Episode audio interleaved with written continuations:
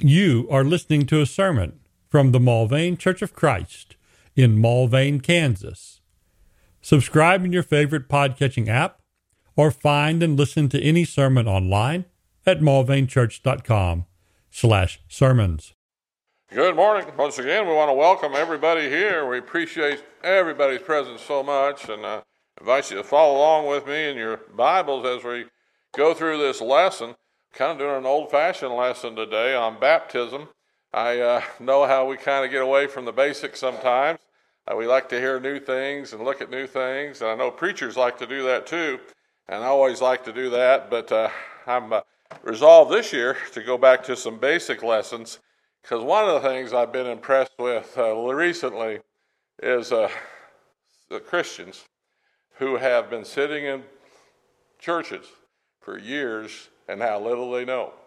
And I think a lot of this has to do with their attitude, of course.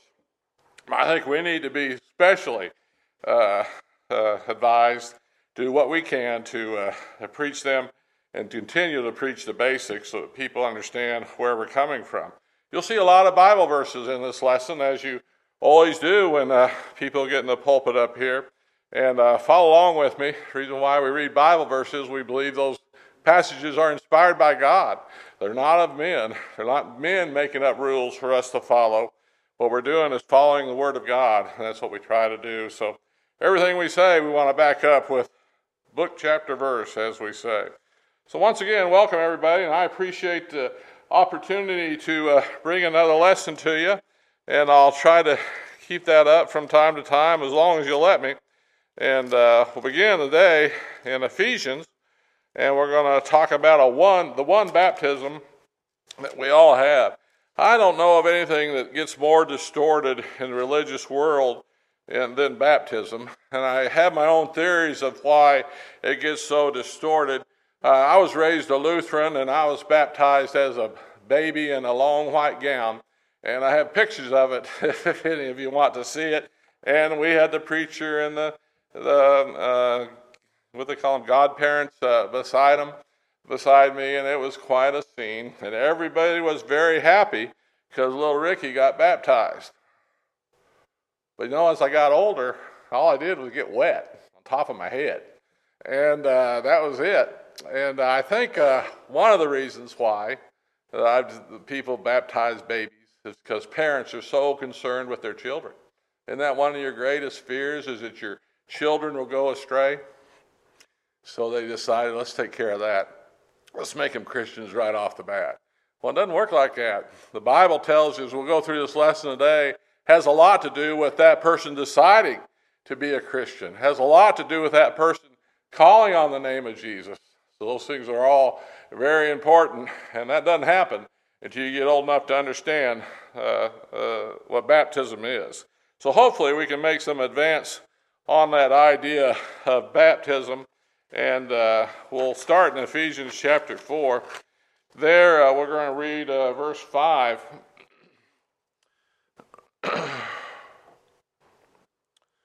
Let's start in verse 3. Make every effort to keep the unity of the Spirit through the bond of peace. There is one body and one Spirit, just as you were called to one hope when you were called, one Lord, one faith, one baptism, one God and Father of all, who is over all and through all and in all. So there's a whole sermon right there in that one lesson, but we're just going to pick out one part of it, the one baptism. But all that kind of comes together, doesn't it? When we talk about the one hope and the one faith, there's no uh, bunch of different faces, faiths. There's only one faith, and it's found in the Bible, and that's what we're going to study about. And this one baptism that comes from God our Father. Well, first, we'll first begin talking about the one authority of baptism and why we do it. And of course, the one authority we have on baptism is that Christ commanded baptism. We'll begin in Mark uh, 16 and verse 16. You see, I start uh, just a little sideline. I had a friend of mine who follows uh, these lessons very well, and he commented that uh, I need to put print more Bible verses. So I'm going to do that and see. Uh, you tell me what you think about it. He says uh, a lot of the old guys don't like looking up the verses, is what he told me. so we'll try this and see how it works for you. I like it because whenever I say something, you can see it on the board and uh, tell me uh, if it's uh, if it's right or not. And uh, also notice one thing: our screen is fading and our computer is fading too. So uh, that tells me both those things need to be updated. Let's go back to our lesson. One authority on baptism. Christ commanded baptism. Very familiar verses for us in Mark 16 and verse 16. And uh, there it says, He who believes and is baptized will be saved. That's pretty plain, isn't it? Then it continues, but he who does not believe will be condemned. It tells us how this belief is something we, that we have to have a part of it. Another familiar verse that you see quite a bit is in Acts chapter 2. There, reading in verse 38, Peter said to them, Repent and let every one of you be baptized in the name of Jesus Christ for the remission of sins, and you shall receive the gift of the Holy Spirit. There we see uh, uh, Paul, I mean, Peter in his uh, first, uh, one of his first gospel uh, uh, lessons here, and this crowd responding so well to the gospel as it presented to them. You can almost hear him exclaiming to them they need to turn from their ways and repent, and tells them to be baptized. And uh, they had quite a success there in Acts chapter 2 with those uh, Jews, uh, especially, being baptized, becoming Christian. So we have one authority for baptism in Jesus Christ. Acts chapter 10 and verse 48 tells us that he commanded them to be baptized in the name of the Lord. And they asked him to stay a few more days. So this was at Cornelius' house in uh, Acts uh, chapter 10, where they got to preach the gospel again and had a great response to the good news presented to them. And, uh, and they too wanted to be baptized in the name of the Lord, the one authority that we have there. And they asked them to stick around for a while also. Then we have in uh, Acts chapter 19, uh, uh, we have a, a, story there for us about uh, baptism. And uh, I want to read the first few verses there in Acts 19. There we're going to begin in verse 1. Bible reads for us there when Apollos was at Corinth, Paul took the road through the interior and arrived at Ephesus. There he found uh, some disciples and asked them, Did you receive the Holy Spirit when you believed? They answered, No, we have not even heard that there is a Holy Spirit. So Paul then asked them, Then what baptism did you receive? They said, John's baptism.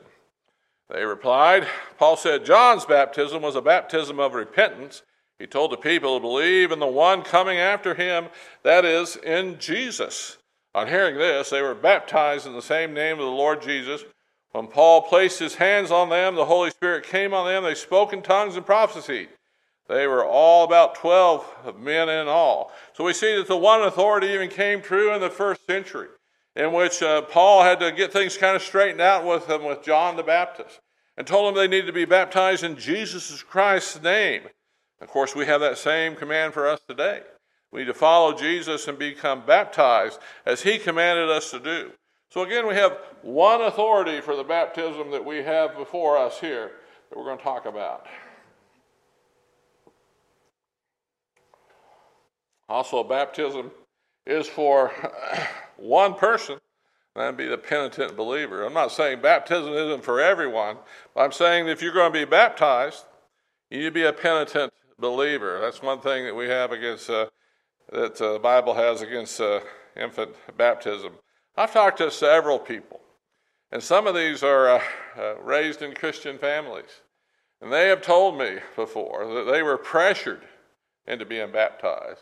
Some of them almost act like their dad dragged them to the front and almost threw them in the water. they've asked me about that. Do you think that was right?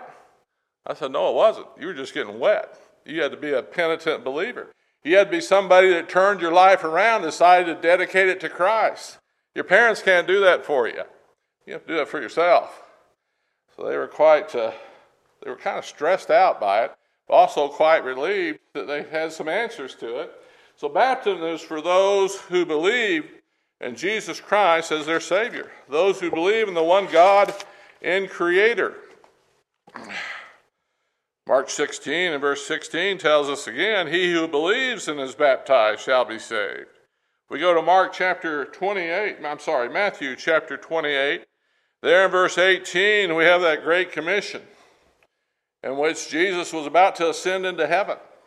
There, with his disciples and believers on that hill, he gave them some commands before he left. Important commands. There, Jesus says, All authority in heaven and on earth has been given to me. Therefore, go and make disciples of all nations, baptizing them in the name of the Father and of the Son and of the Holy Spirit that's what Christ wanted us to do. That's what Christ wanted those disciples on the hill to do also. And he also pointed out the fact that he has all authority. Going on in Acts chapter 18, they're reading in verse 8 Then Crispus, the ruler of the synagogue, believed on the Lord and with all his household, and many of the Corinthians, hearing, believed and were baptized. These people heard the gospel message. That's what turned them around. Dynamic preachers didn't turn them around. People with uh, great uh, uh, choirs behind them and stained glass hadn't turned them around. They turned them around by hearing the Word of God. That's what's so important. Also in Acts, now reading in chapter 8, verse 35, remember this story about Philip and the eunuch traveling along? And then verse uh, 35, it reads, Then Philip began with that very passage the eunuch was reading in the scripture, Old Testament, and told him the good news about Jesus. That's how that eunuch turned himself around. He understood the good news that was before him. Baptism is only for those who believe in Christ Jesus. Baptism is also for those who repent. Remember Acts 2 and verse 38 again repent and be baptized then we have in Romans chapter 6 some good verses to mark down and remember, talking about baptism and conversion to Christ and uh, repentance. What shall we say then? The Bible reads. Shall we continue in sin that grace may abound? Certainly not. How shall we, who died to sin, live any longer in it? Or do you know not or do you not know that as many of us as were baptized into Christ Jesus were baptized into his death? Therefore, we were buried with him through baptism into death, that just as Christ was raised from the dead by the glory of the Father, even so, we who are also should walk in newness in life. See that connection that he has, that he's putting for us in the Bible. How baptism is connected with this penitent believer, how turning our lives around, how we're putting to death the sinful thoughts and the sinful actions of our past life, and how we are with Christ now uh, uh, in newness of life, the New Testament tells us. So, baptism, as we see, is for one kind of person that person who is a penitent believer, one who believes in Christ Jesus, has resolved to do away with the sin in his life. Also, we know that baptism is for one purpose. As for the remission of sins, there we're going to start reading in uh, 1 Peter chapter 3, there in verse 21. God's purpose with baptism is to save us. There, 1 Peter is written, there is also an antitype which now saves us. So, antitype. We had a preacher here that uh, loved to talk about antitypes, and I did too, because he kind of turned me on to this new concept in the New Testament. Well, these are shadows or approximations that uh, point us in a direction here. So, baptism is considered an antitype here in the New Testament. There is also an antitype which now saves us baptism. Not the removal of filth of the, of the flesh, but the answer of good conscience toward God through the resurrection of Jesus Christ. So they had to spell that out in the first century. And I'll kind of talk about this and we'll hit it again later. But when they said baptism, most people thought of just something getting dunked in water. They thought of immersion. when they heard baptism. So here uh, in First Peter, they're describing no, it's not just the washing, it's the washing away of your sins. It's, the, it's the answer of a good conscience toward God. It's talking about the resurrection of Jesus Christ. 1 Peter chapter 3. Again in Mark 16, there in verse 16, he who is baptized is saved. Uh, uh, talks again about the remission of sins and how that helps us get us on the right path in this uh, life as a Christian. Finally, about this idea of uh, purpose to save, I wanted to go to Galatians uh, chapter 3. And there we start reading in verse 26 For you all are sons of God through faith in Christ Jesus. For as many of you were baptized into Christ have put on Christ. So that's quite a monumental thing, isn't it? When you rise yourself out of the Bible, out of the baptism, baptismal waters, you see that you're also, as that water washes off of you, you see that also you have put on Christ. That's something you need to understand that you're doing. Something you need to believe in also, the putting on of Christ. You're going to change your life. You're a new Christian. You want to do better. That's one of the pur- that's the purpose of this baptism in Christ Jesus.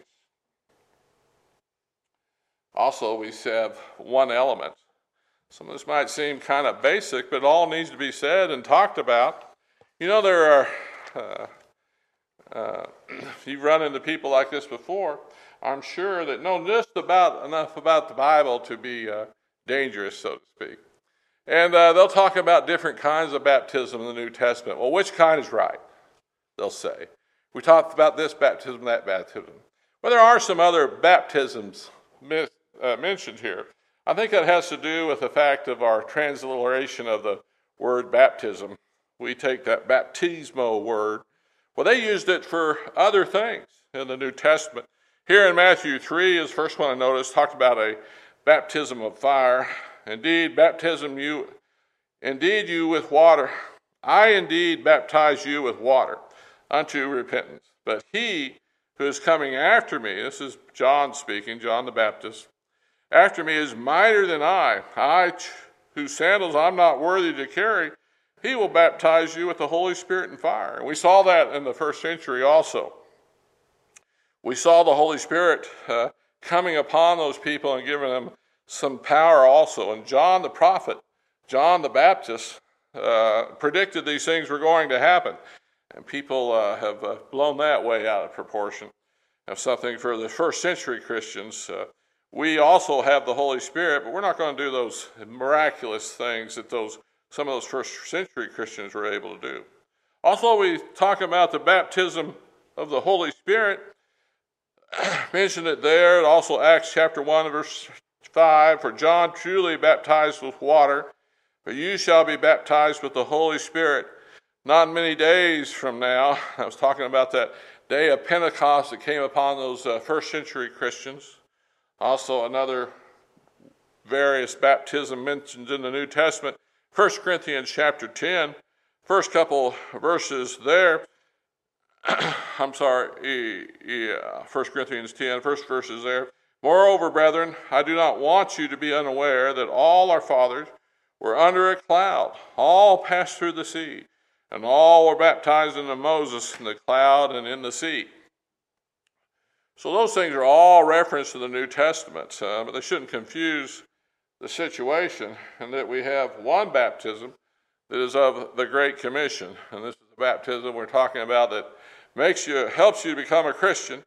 In uh, Acts chapter 8, there, reading in verse 36, uh, again uh, to the story of the eunuch.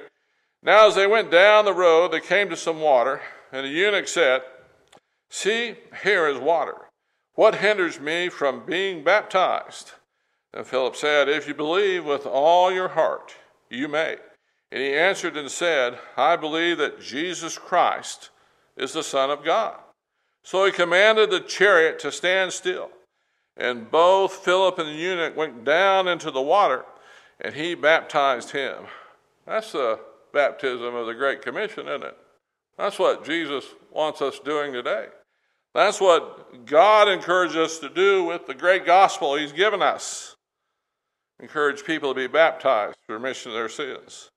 Also in Acts chapter 10, they're reading in verse 47 Can anyone forbid water that these should be baptized who have received the Holy Spirit just as we have? And he commanded them to be baptized in the name of the Lord. They asked him to stay a few more days. So this was all those uh, pagans who were not Jews. And here in Acts chapter 10, we can see that they come to the realization they too believed in Jesus Christ. The apostle pointed out that they had even received the Holy Spirit. Those too were baptized in this one element that we use for baptism, which is water.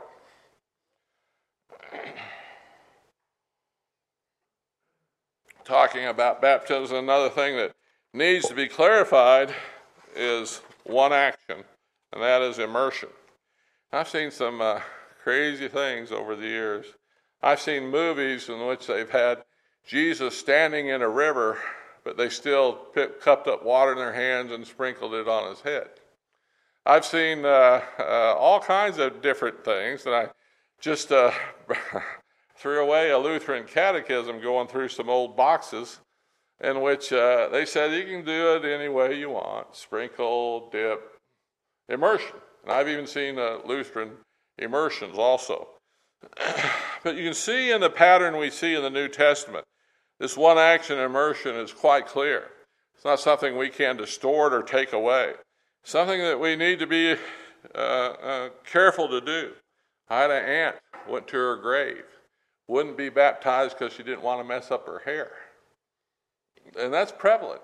You hear that from time to time. It's a humbling thing to come in here and get dunked in a in a uh, baptism uh, in front of everybody. You don't have to be in front of everybody, but if you are, it's a kind of a humbling thing. I aunt wouldn't do it, wouldn't mess up her hair. That's how little she cared for what the Bible said. Well, the Bible pattern we see is that uh, immersion is quite prevalent.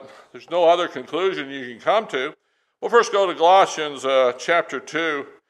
There, the writer tells us about being baptized with Christ Jesus, buried with him in baptism. Verse 12 of Colossians 2 buried with him in baptism, in which you also were raised with him through faith in the working of God, who raised him from the dead. And you being dead in your trespasses and the uncircumcision of your flesh, he has made alive together with him, having forgiven you all trespasses. So this talks about baptism being equivalent to a burial, not a sprinkling of dirt when you bury somebody. They're completely underneath the ground. Romans chapter 6, verse 3 and 4, similar type language. Or you not know that as many of us that were baptized into Christ Jesus, were baptized into his death. Therefore, we were buried with him through baptism into death. And just as Christ was raised from the dead by the glory of the Father, even so we also should walk in newness of life. That also talks about this burial, equivalent to this immersion. And we also notice and throughout the scriptures that uh, baptism required a lot of water. It wasn't just a sprinkling. I think the, the baptistry that uh, I remember in the first church, Lutheran church I had, probably had about two cups of water in it. And it was all ornate carved and uh, had a nice little stainless steel bowl in it. And I remember checking it out when I was a kid. Well, uh, that doesn't quite work for immersion, does it? And, uh, and we have an equivalent, uh, we have a verse that tells us, of course, you remember the eunuch uh, uh, stopping there's enough water for both of them to get into. But John chapter 3, here in verse 23, now John also was baptized in Aenon near Salim because there was much water there, and they came and were baptized. John the Baptist was baptizing dozens or hundreds. Doesn't really give us tell how much he did, but uh, he couldn't do that with two cups of water. He needed a river. And they're all gathering at the riverside and getting baptized there. Uh, when I first started attending church here, I uh, some of the old guys, a lot of old guys were here when I first started. So this is like 1979, And they talked about people walking down the hill here to the creek. And that's where they got baptized, right down there. There's enough water there that they could kneel down and get enough water to cover everybody. So that's how it was done. Getting baptized in these baptistries uh, this, these days require a lot of water. So it's one action in baptism, and that's immersion.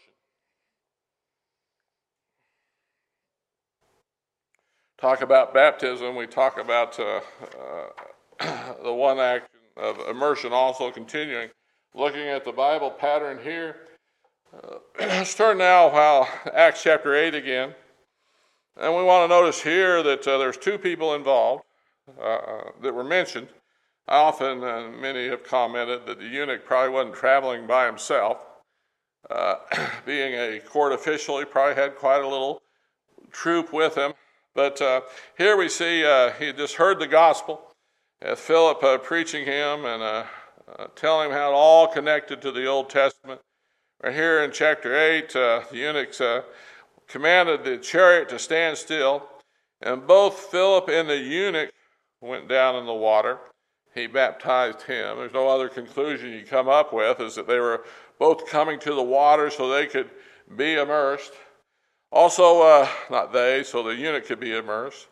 And then uh, we want to go to Jesus' baptism, still talking about immersion. In Matthew chapter 3, there in verse 16, uh, uh, so, John the Baptist baptizing Jesus in the river. When he had been baptized, Jesus came up immediately from the water, and behold, the heavens were opened to him.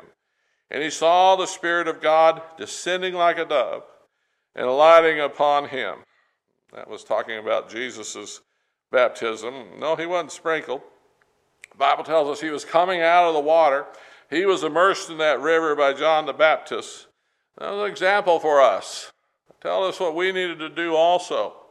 Jesus Christ, God's Son, showing us how to be baptized.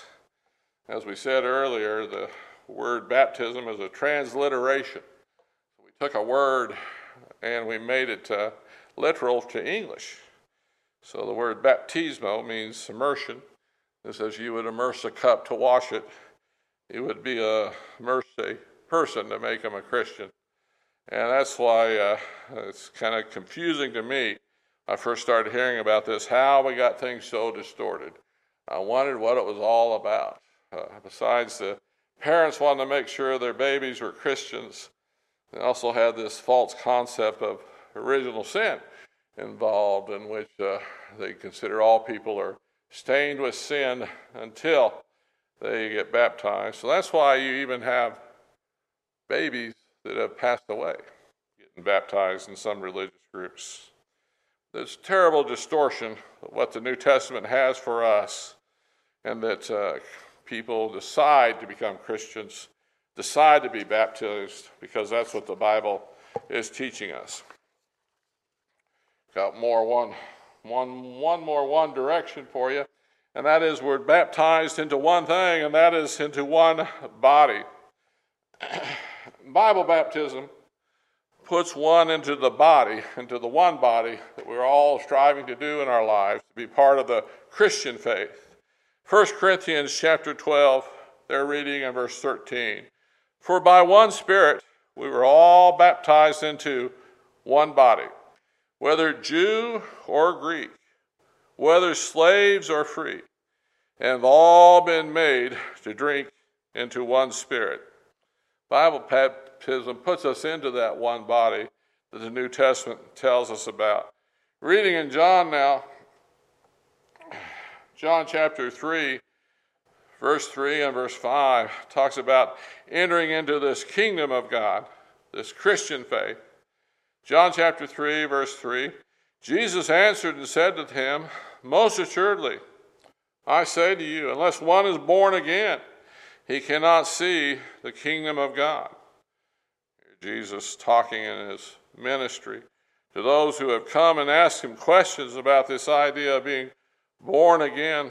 Skipping over to verse 5 Most assuredly I say to, to you, unless one is born of water and the Spirit, he cannot enter the kingdom of God.